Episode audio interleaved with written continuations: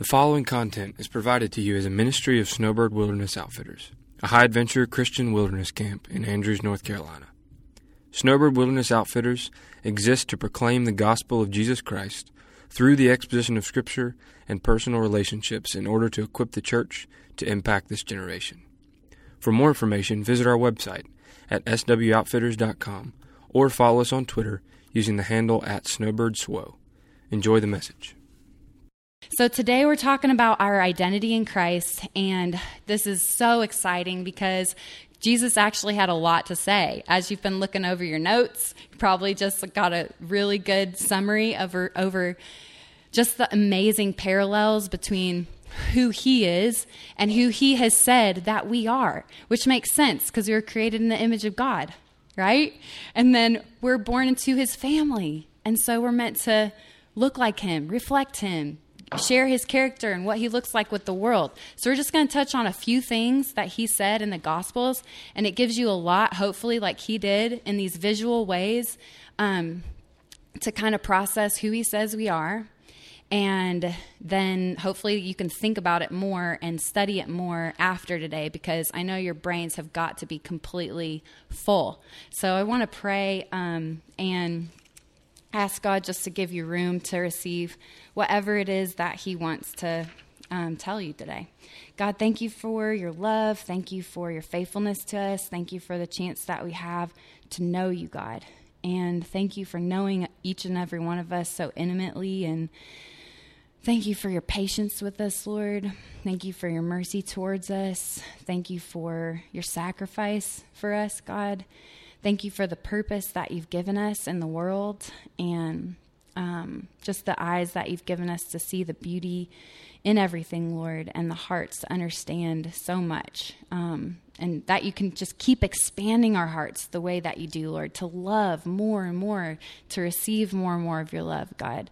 We just pray for that multiplication to just happen in us today, God, with your word, and ask for your Holy Spirit's blessing on this time. In Jesus' name, amen.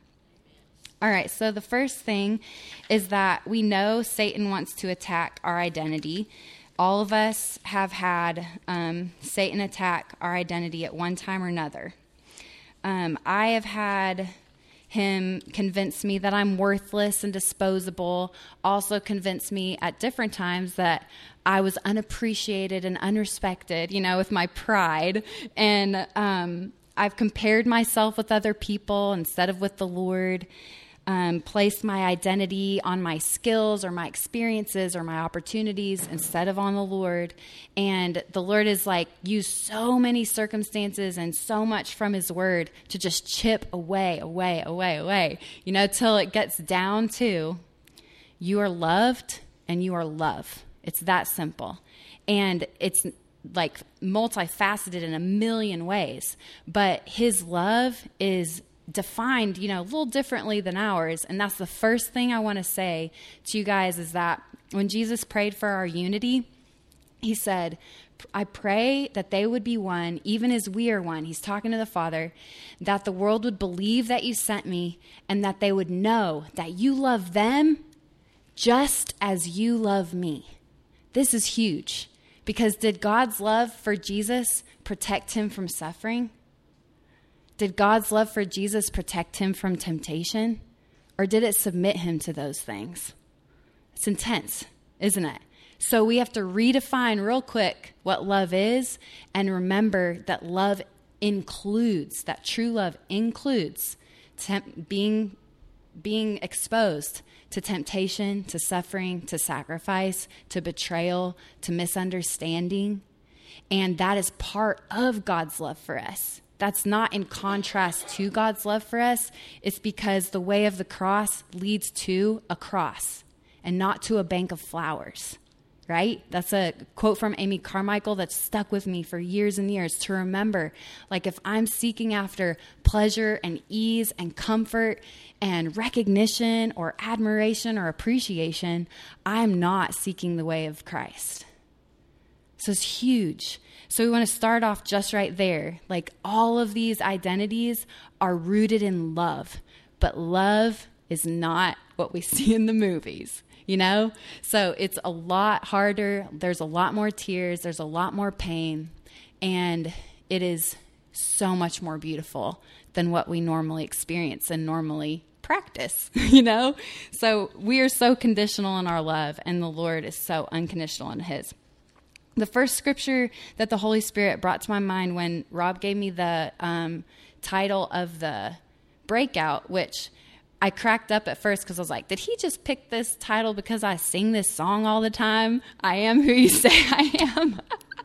but I don't know why he picked it, but I'm so thankful that he did because I'd never really thought through, like, so specifically, who did Jesus say that I am? Jesus, you know? And the first, the first scripture was that the disciple is not greater than his Lord. It is enough that the servant, servant be as his Lord. So that verse helped me to start looking for all those parallels because Jesus pointed out first. It's enough that you be as your Lord. Don't expect better treatment than Jesus got. Don't expect a cushier life than Jesus had.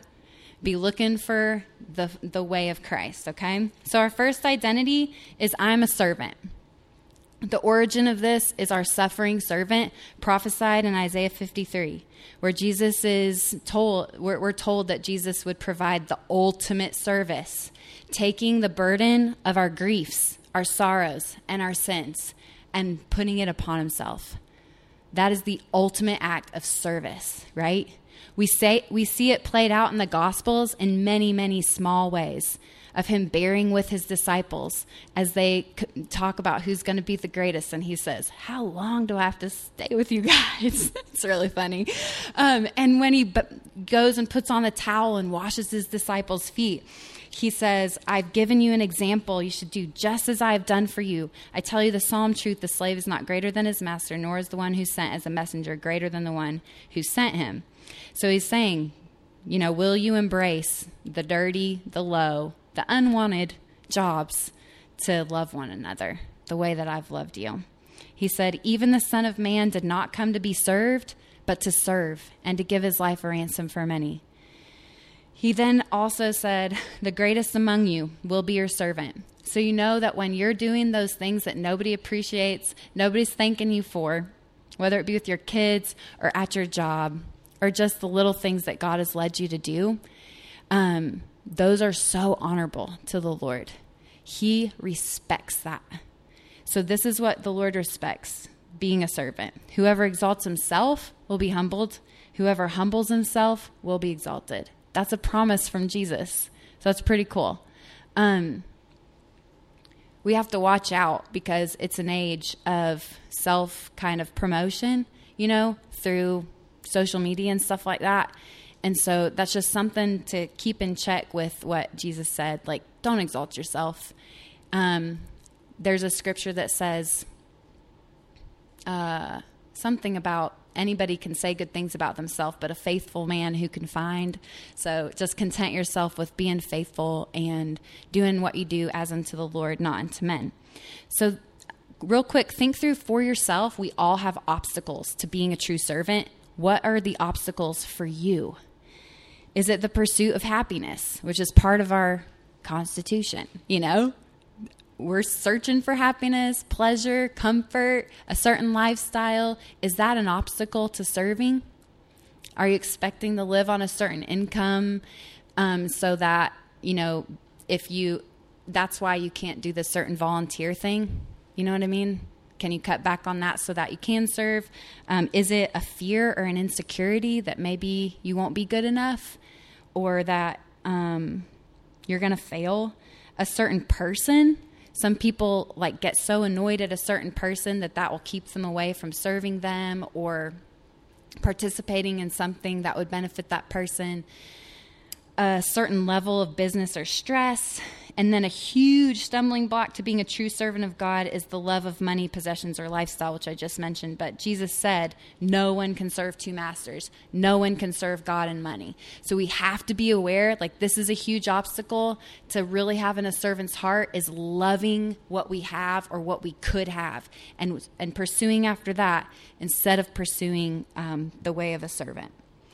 Um, watch out for the need to be needed because once you do start serving a lot of times satan will creep in there and you know you'll make you find your identity in be, being needed. So watch out for that. Keep your services unto the lord. Um, and especially like watch out for the the need to be recognized. So christ is the ultimate example in this because how many people every day do not give him credit for their life, their breath, the way he's providing for us, the way he's keeping the air, you know, going, the weather working, the us sticking to the earth, you know. it's like all these little things that we aren't thankful for, you know, as we should be.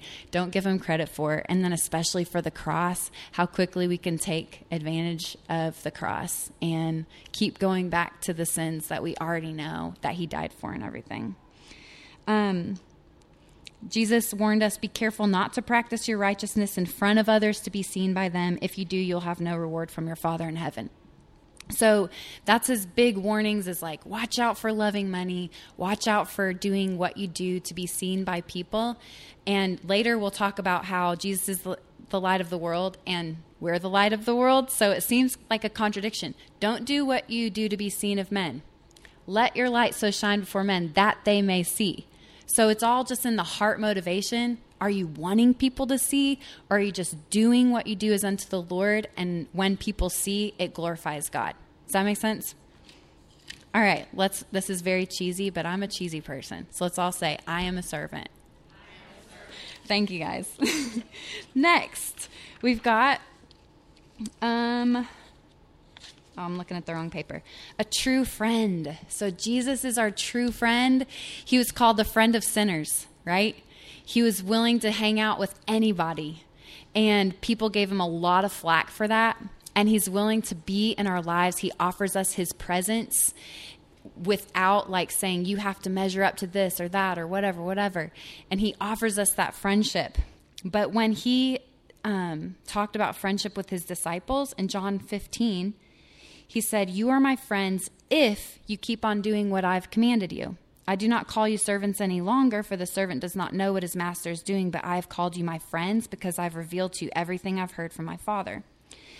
And right before that, he tells you what his command is. In verse 12, he says, This is my command, that you love and unselfishly seek the best for one another, just as I have loved you. Isn't that cool?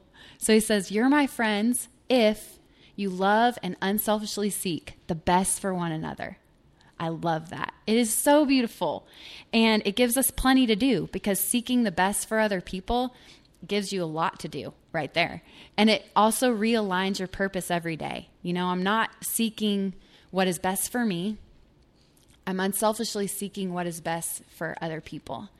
And so God will, the Holy Spirit will lead you into what that looks like. And it's super beautiful. And this is what makes you a friend of Jesus because you start caring about what he cares about, the people that he died for, right? It's pretty awesome. So this elevates our connection between our relationship with Christ and what we do with his words. What we do with his words defines our relationship with Christ. So it's super important that you know what Christ taught, what he exalted is very important. Some just several things that the that is countercultural to the world. Do not lay up for yourself treasure on the earth, right? He specifically commanded that. He said, Where your treasure is, that's where your heart will be. But seek first the kingdom of God and his righteousness. So, this is a super hard command to follow. But God is so gracious and so merciful. He knows we're in America, right? And He will be proud of you for every small step you take in that direction to say, maybe I don't need this much in my savings account.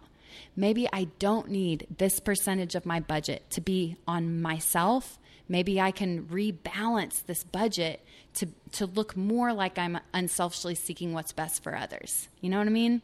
It's really awesome um, that he like gives us that command, but then he patiently will walk us through in following it. Another one that's huge in the Gospels is forgiveness.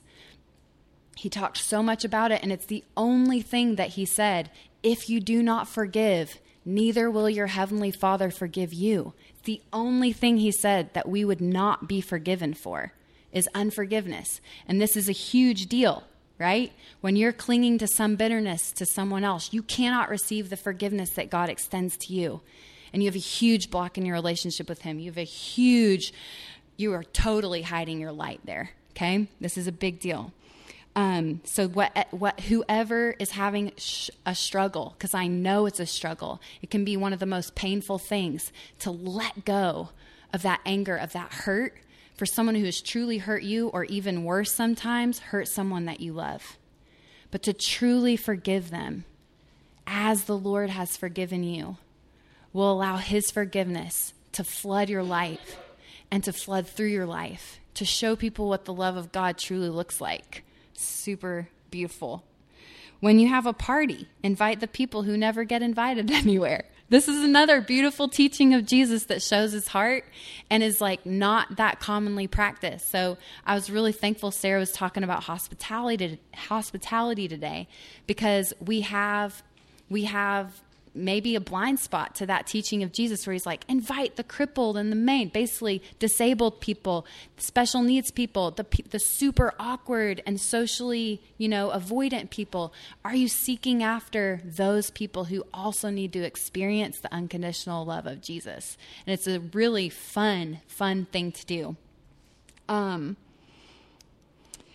one thing that really prepared me for this is uh, a few years ago, I can't remember really how long ago, but it was a while back where like I started seeing all these things where Jesus was equating himself with his words in John 15 where he says abide in me and abide in my words. And you know so many things like that where he's basically equating himself with his words.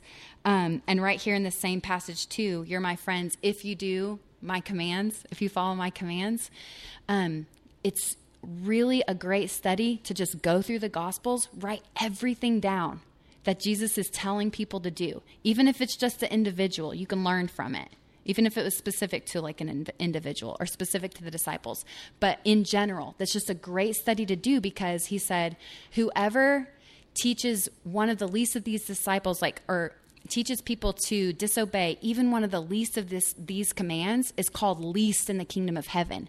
So he's expressing strong disapproval over someone who would teach others to ignore one of the least of Jesus' commands. So you won't know that you're doing that unless you really know what Jesus' commands are. Does that make sense? The only way you can be consistent with Christ's teaching is to know them inside and out. So I really wanted to encourage you guys to study just Jesus' words and his imperative commands, where he's commanding people to do stuff. So that's just a um, a tip on seeking after being Jesus' friends. And we can't just say, I'm your friend because you know, we that would be saying, I'm doing everything you commanded me. But saying, I want to be your friend. And that's like a goal of mine. That's a that's a desire of mine. I aspire to be your friend as you've been my friend. So let's say I want to be your friend. Want to be your friend. Awesome. Number three, the light of the world. This is a really quick one.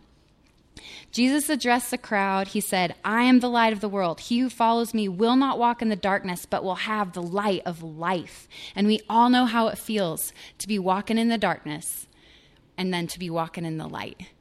And I don't know if you're walking in darkness or the light today, but I've had days in the last week where I was struggling with the darkness, just feeling so alone, feeling so overwhelmed with all the responsibilities and how I have to handle so many things by myself, seemingly. But the Lord is with me, you know? And just like that, keeping our face towards Christ is what lets his light of life flow through us and then shine out onto the world like the moon. We're not like the sun or a star yet. Maybe in heaven we'll be like the stars. You know, it says in Daniel, the righteous will shine as the stars in the firmament. But right now we're more like the moon. We don't have any light of our own, but if we keep our face to the sun, we will reflect that light to the darkness in the world. It's beautiful. And Jesus warns us about this one too. He says, Keep your eyes single lest the light that is in you become darkness. And if the light that is in you become darkness, how great is that darkness? This is a very strong warning against hypocrisy and a divided heart where we say, Jesus is enough for me, but we live like we need this or that or that person, you know? where our heart is actually dependent on something other than Christ. And that is where the light in our in us can become darkness and we can pollute that light. Um, I encourage you guys on your own time, circle or write down any culprits that trick you into hiding your face from Christ's light. So, poor choices with our time can keep us from gazing upon Christ. Um, insecurities, selfishness, where we just we don't want to know what he wants us to do because we've got our heart set on something else. Fear, the lie of alone, shame, or anything else that you can think of that, that Satan uses to trick you and to keep in your face just beholding Christ so that you can reflect that light on the world. All right, say, We are the light of the world. He told us we are. Number five is the branch. The branch is the evidence of God's love and character in the world. When I was going through like a pretty long season of depression, coping with a lot of my losses, when I was getting um, licensed to be a foster parent, I was I was like forced to go through all of the losses that I'd experienced in my life, and I'd never done that before. So it was a lot. It was a lot on me. And at the same time, I had no driver's license. My driver's license had been revoked for 14 months. So I was having to depend on people after being completely independent, living in New York, all this stuff for 10 years. All of a sudden, I had to ask people for rides. I couldn't leave when I wanted to leave. All these things. It was like a very humbling time in my life. And I just broken up with somebody. So it was a really perfect storm of Satan, like really attacking me with feeling lame and worthless and disposable and just lame is the best word for it, honestly. And I remember when God convicted me and was like, Look at me. Look at me. Am I not enough for you? And I realized like what I have to be grateful for is unseen. The roots of my gratitude is the character of God that will never change. He is faithful, He is loving, he is humble. He is sacrificial. These things will never go away. They're not dependent on my circumstances. They're not dependent on my situation in life, what I'm doing, what other people doing. That is what I have to be thankful for. Then there's evidence of that character. The root or the the the um it's a root of David. He's called a branch in the Old Testament.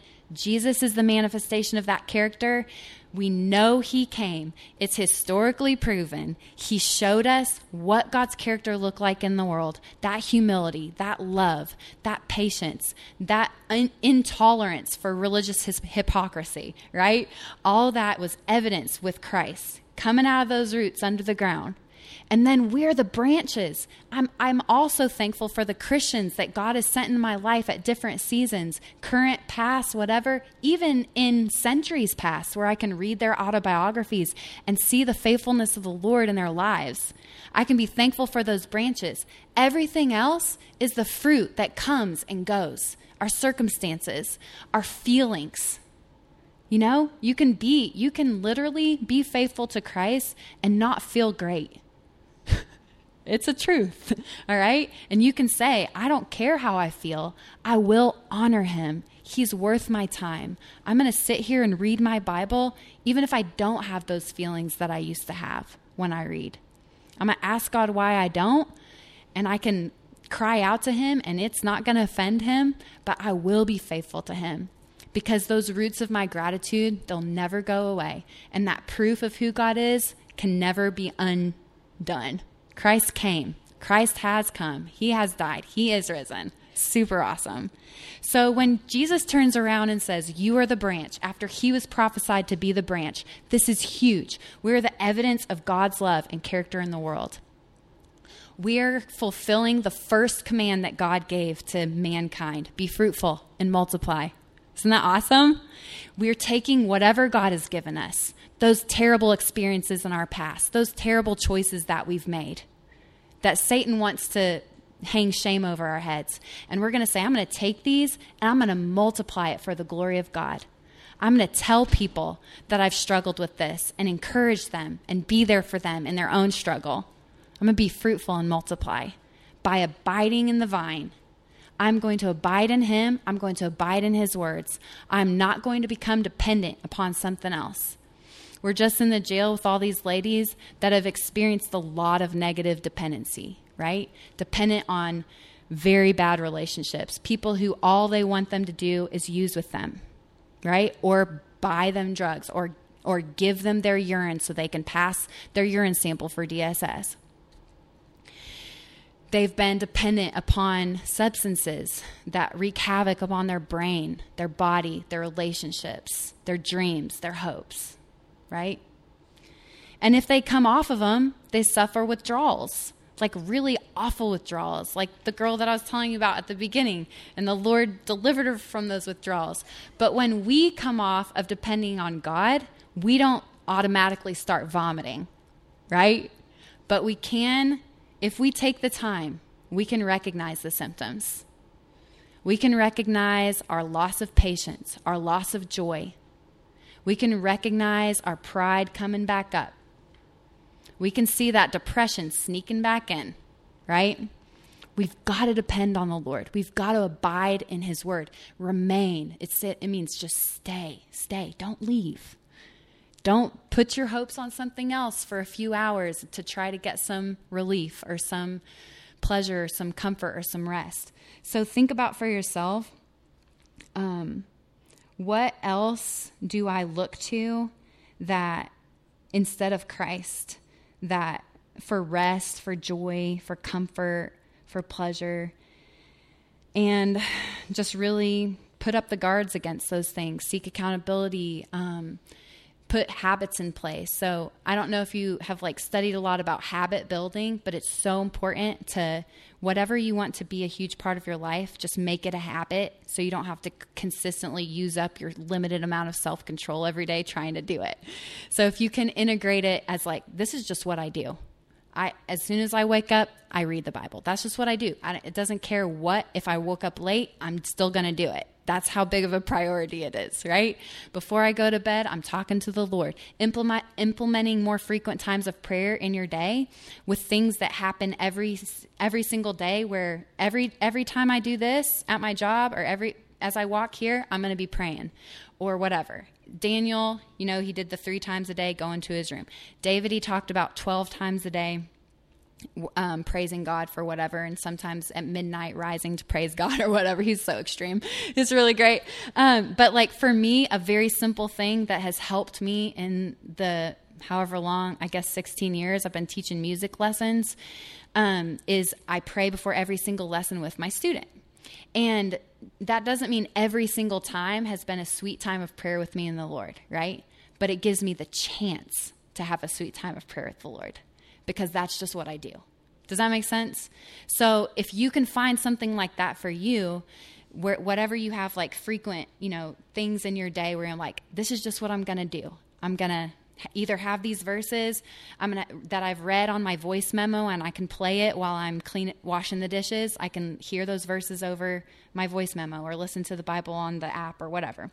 Um, and this can help you to become dependent more dependent on the Lord, and it's um, gonna it'll it'll really really help if you can establish those habits.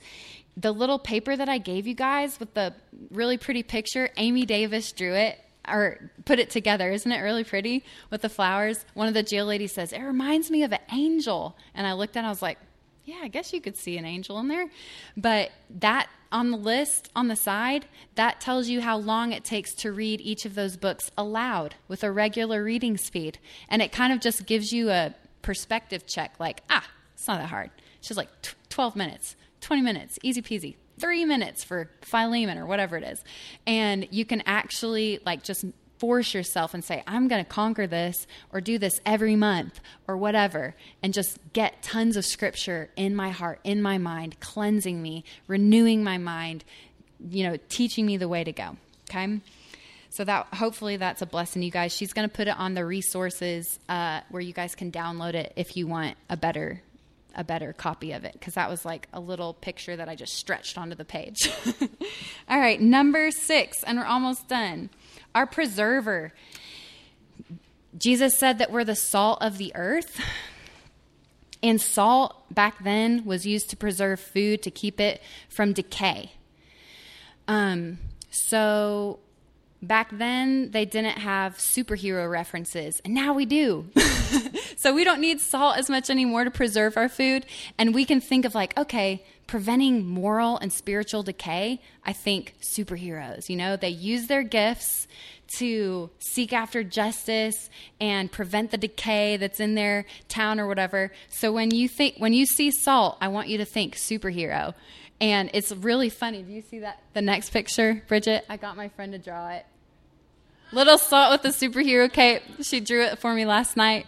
And um, that is our purpose. One of our purposes is to slow the moral and spiritual decay in the world, including that inside of ourselves. So that means we've got to put up a guard against that which would bring moral and spiritual decay. All right? So, quick thing I forgot about the branch a word on binge watching. Um, there, there, a doctor said that the neuron, neuronal pathways that cause heroin and sex addictions are the same as an addiction to binge watching. Your body does not discriminate against pleasure. It can become addicted to any activity or substance that consistently produces dopamine. So it's super interesting and just like important for us to acknowledge like this is a problem in our society where people can spend so much time in with with unfiltered intake like no discrimination is being used no discernment is being used on the content because it's so commonly expected accepted right? To watch this show for this amount of time. And the whole bible can be read out loud in 70 hours and 40 minutes. And yet so few people even read the bible once per year right? But they'll watch way more of that. They'll spend way more time than that watching shows and movies and stuff. So, just like a quick perspective sh- shift of like what you're putting in your mind and what is building your like moral compass and your spiritual strength as opposed to what would be wearing it down and decaying it. So, think about that with salt. Like, be salt in yourself too like prevent that moral and spiritual decay. Seek after that which is good and lovely and pure and right and all that. Seek first the kingdom of God and his righteousness. Um, if the salt has lost its purpose, how can it be made salty? It is no longer good for anything but to be thrown out and walked on by people. So I thought it was super interesting as I was studying all these identities, how Jesus keeps giving us these warnings about how our identity can be compromised right? Our identity as a servant can be compromised by bad motives or by pride creeping in. Our identity as a branch can be compromised when we stop bearing fruit. It says, if you cease to bear fruit and be fruitful and multiply, take what you've got and make more of it, you'll be cut off and thrown into the fire. It's an extreme warning. Here it says that if you lose your purpose or your ability to prevent moral and spiritual decay, then you're good for nothing but to be thrown underfoot. This is a huge warning. So Jesus was not afraid to step on some toes, you know? And I'm thankful for it. I'm super, super thankful because I needed that reminder a lot.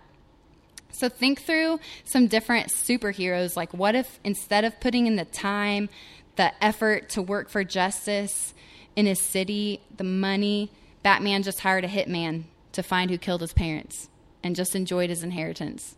You wouldn't have any movies, right? You wouldn't have any movies. And you can think through all the superheroes like that. What if Spider Man got bit by the radioactive spider, but then he never rescued or helped anybody? He just like used it to make money and do do cool stuff and get famous, right? And you see that, like, you see that enacted in so many ways. And I've had so many kids that, as I teach music, like, as I'm trying to steer them to using their gifts for the Lord, be like, oh, I want to be on American Idol. I'm like, no, that's not why God gave you your gift. It's not for you. Does that make sense? And our culture is just like, brainwashing people into thinking that what you have, it's for you. You keep it, you get to use it for you, make money, get famous, get followers. That is not what Jesus taught. Ever. It is to lay our life down, it is to serve, it is to give, it is to glorify our Father which is in heaven. And it's so much more fulfilling than doing it for yourself. Can you guys say we're the salt of the earth? All right, our last one is that we are one. Jesus saved us not to do our own little thing or to bunch up into little groups and do our own little things. We're meant to be united, to be so perfectly united that we're as united as the Trinity. That's our origin story, the triune God, who are three distinct personalities but serve one purpose without ever criticizing each other, without ever getting in each other's way. It's beautiful, the triune God. And we are one. Jesus' prayer for us that we would be one as he and the Father are one, so that the world would know that they are loved just as the Father loved them, is one of our, it's like, that's our grand purpose right there. And that takes dying to ourselves, that takes bearing with one another in all of our differences in personality, even in certain like little doctrines and stuff that aren't the crucial ones. Like it's super important. Like, are you willing to support something that God cares about if a different church is organizing it? Are you willing to pray for churches and ministries that you're not a part of? Um, could you encourage or celebrate things that God is doing with other Christians that are not in your group? So it was like very convicting to me when Maddie was staying with me, helping me foster. We're like, we need to try to get more churches involved with pinwheel tutoring because we need more tutors so that we can reach as many kids as we possibly can. And as we're preparing to go and like meet with these pastors, we put this big dinner on for all these pastors from the community and stuff. We were like, we're we're asking them to help us before we ever offer to help them. And so we were like, heart check, you know? And so we went to each of them and said, Is there any way that we can support what your church is doing in the community? And it was this beautiful, like, beginning to relationships with different churches in the community. And it was like totally from the Holy Spirit because that is not what we set out to do. We set out to get them to help us, you know? And God blessed it because we do have, like, at this point, we've had people from like at least six different churches help with Pinwheel, which is awesome because the more people that get involved, the more kids are brought out of isolation, are given someone to look up to besides maybe their family who's on drugs or whatever, you know, because we do have a lot of families that are struggling with different things. And it's so good for them to have one person in their life that is outside of that outside of that culture because it's generational and the way like if you research how to prevent drug abuse how to prevent sexual abuse because a lot of sexual abuse is just generation passed down because someone is so ashamed of what happened to them, they then perpetrate it on their own family members. It's so twisted, but it's super, I mean, it's very well documented that that's how it works. So the way that that can be combated is by someone from the outside coming into that family's life and being like, I'm here. I'm not leaving. I love you guys. Because if they know their kid might have someone to talk to about this, that they're not isolated, that they can't keep them from talking about it, the average time between someone being sexual abused and, and disclosure is 33 years. That should not be the case. There should be people that get into the picture before 33 years have gone by, right? So that's where, like, in Pinwheel, we're like, this is an opportunity to become a part of all these different families' lives by one volunteer at a time. We've got teenagers, college students, moms, dads, single people, older people, and they might have no experience with education at all or no rapport with kids. But if they have a willing heart and they show up for that kid once a week for an hour and a half, they're making a huge difference and they could break generations of violence or abuse. Isn't that cool? So that's where you see like unity is so huge because you might not think your part is that big to play, but it is. It is. And you have unique experiences, unique personality. You have so much to give. But if all you had to give was a willing heart and your love, you can make a huge difference being salt, light, a servant, a shepherd. I skipped shepherd. Let's go back. That's my favorite one. So, number four is He is our good shepherd, and then we'll wrap it up. It'll be nice and quick for you guys. if you want to talk about anything, you can, or have questions about anything. Um, there, I literally love this so much. Um, Jesus talked about being our good shepherd.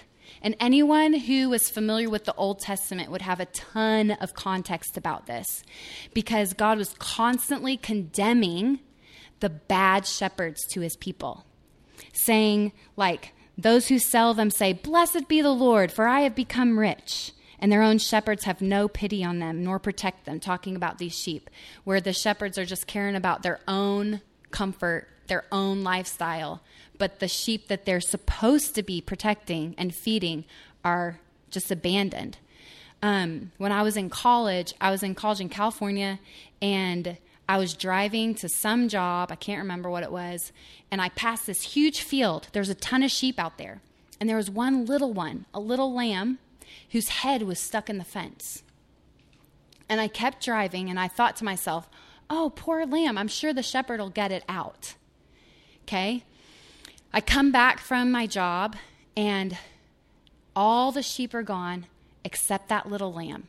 It's just hanging there, blood dripping down and had been abandoned. It hadn't been sought after, it hadn't been rescued. It was too late. And I'll never forget that vivid illustration of what someone's lack of effort can do. And it really got to me. And I, I, I hope it made an impact on my life. I know it did, at least towards sheep, because years later I was here and I was going to some one of my students' houses, and there was a little goat stuck in the fence. Similar situation, and I pulled off the road. I got that goat out of the fence. It went bounding across this field in pure joy, and I was like, oh, "Okay, that's what we're supposed to do. Take time out, see that person in need, and meet the need." Um, but but Jesus in, is in strict contrast to those bad shepherds. So instead of not caring for the perishing, not seeking the scattered, not taking the time to heal the broken, not taking time to even feed the healthy, he does all those things. He rescues the perishing, he seeks the scattered, he heals the broken, and he feeds the healthy. So, those are all things that you guys have heard talked about this weekend. Going after the people who are dying. They're dying in whatever it is, whatever sin that they're in, whatever social marginalization that they're trapped in and nobody cares about them, nobody's taking the time for them. Healing the broken, the people that Satan's holding their shame over their head, over whatever they did or whatever happened to them. Um, seeking the scattered, maybe like the Christians who've lost their way. They were part of the fold, but they've wandered off. You know, Jesus takes the time to go after that one and then feeding the healthy. We've got to encourage each other because Satan wants to take us out, right? He wants to totally destroy whatever potential that we have to shine our light, to be salt, to serve other people by whatever those culprits are for each one of us. We've got to encourage one, one another. Even one person encouraging you can just pick you right back up, right? And we were talking about this in the jail how part of unity part of encouraging each other, feeding the healthy, is you know, being able to stop gossip, being able to stop people from criticizing, not ever taking part of criticizing. Like a very vivid illustration is say you've got a, a bride and a groom up here, and the bride has something on her dress. Would you come straight up to the bride and be like, Girl, you got a mess going on here. You're not looking so great today in front of the groom? I should hope not. you know? And whenever we're criticizing another person, we are doing that in the presence of Jesus. And he gave his life for that person. So we've got to watch it. he is not okay with that. And that is exactly like totally against unity, totally against encouraging, shepherding, that caring heart. It's totally in contrast to being a servant, all of that. Okay, so we've got to be able to encourage each other and say, stop we don't need to talk about that person that way. It doesn't matter if it's true, it's not going to help them unless we go talk to them the biblical way. Go talk to them together, you know? Um, there's a pro- even there's a prophecy where God says, "I will set up shepherds over them who will feed them." What did Jesus ask Peter after Peter denied him? He said, "Peter, do you love me?" And he said, "You know I love you, Lord." And what did he say? Feed my lambs, shepherd my sheep, feed my sheep.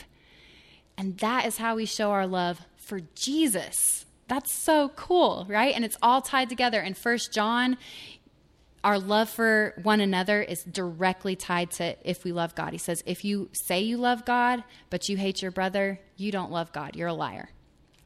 Um, so we've got to see like we are shepherds, but we're going to be good ones or bad ones.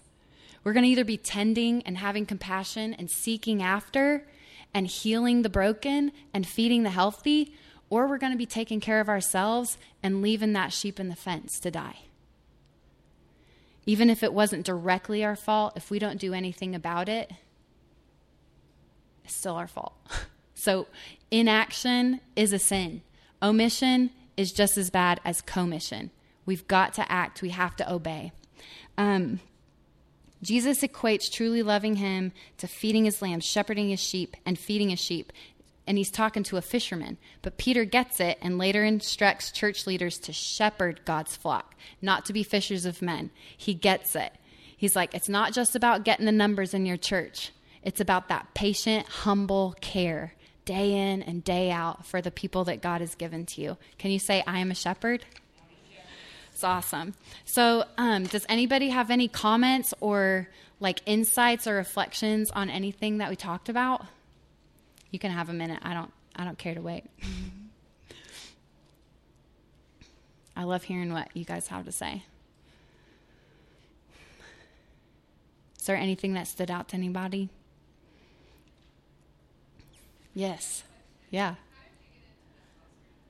Well, um, so fostering is something that the Lord has used to um, definitely show me His heart for all you know the perishing and the lost and all that. Um, I've always had a heart for the kids who don't have a fam. As soon as I got saved, God was like, I care so much about these kids that don't have any families to care for them. And I'm just a single woman. Like most people would be like, don't they need a mom and a dad? I'm like, well, it's a single woman with the Lord. That's better than having to be sent off to a group home where they have to leave their town, all that. Like in our county right now, we have over 80 kids in foster care, but only 15 foster homes. So it's just like a huge need, even in this tiny little space, and nine of the kids are waiting to be adopted. So, in just in our county. So, like, God just said, go. He just said, go for it. And then through it, he's like revealed a lot of my selfishness. He's shown me so much about his patient love. Um, because a lot of the times, the kid, since I'm the only one there, I'm the only one they have to take things out on, and they have a lot of hurt. So it's been a hard journey for me, um, but I love it and I'm thankful for it. And it's made me depend on the Lord a lot more. And then I've had a couple things where God like really showed me my motivations. One girl was in high school; it was her senior year. Her mom died of a drug-related heart um, infection when she was 15 and the social security didn't tell me that she went to school 45 minutes away from my house.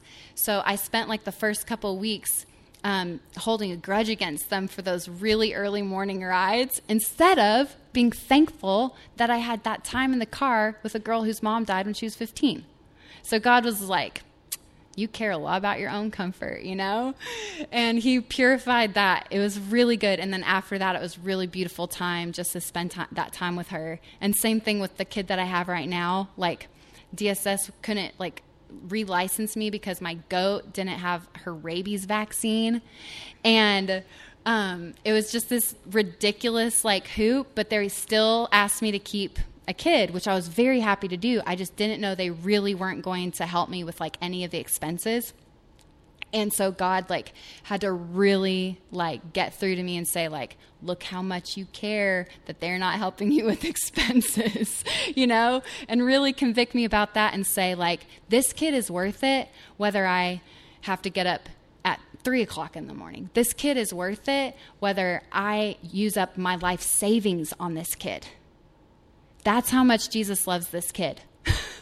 so I'm really thankful that he put me in foster care because it's really broke me down and helped me to see how awesome he is. it's really, really good. I love it.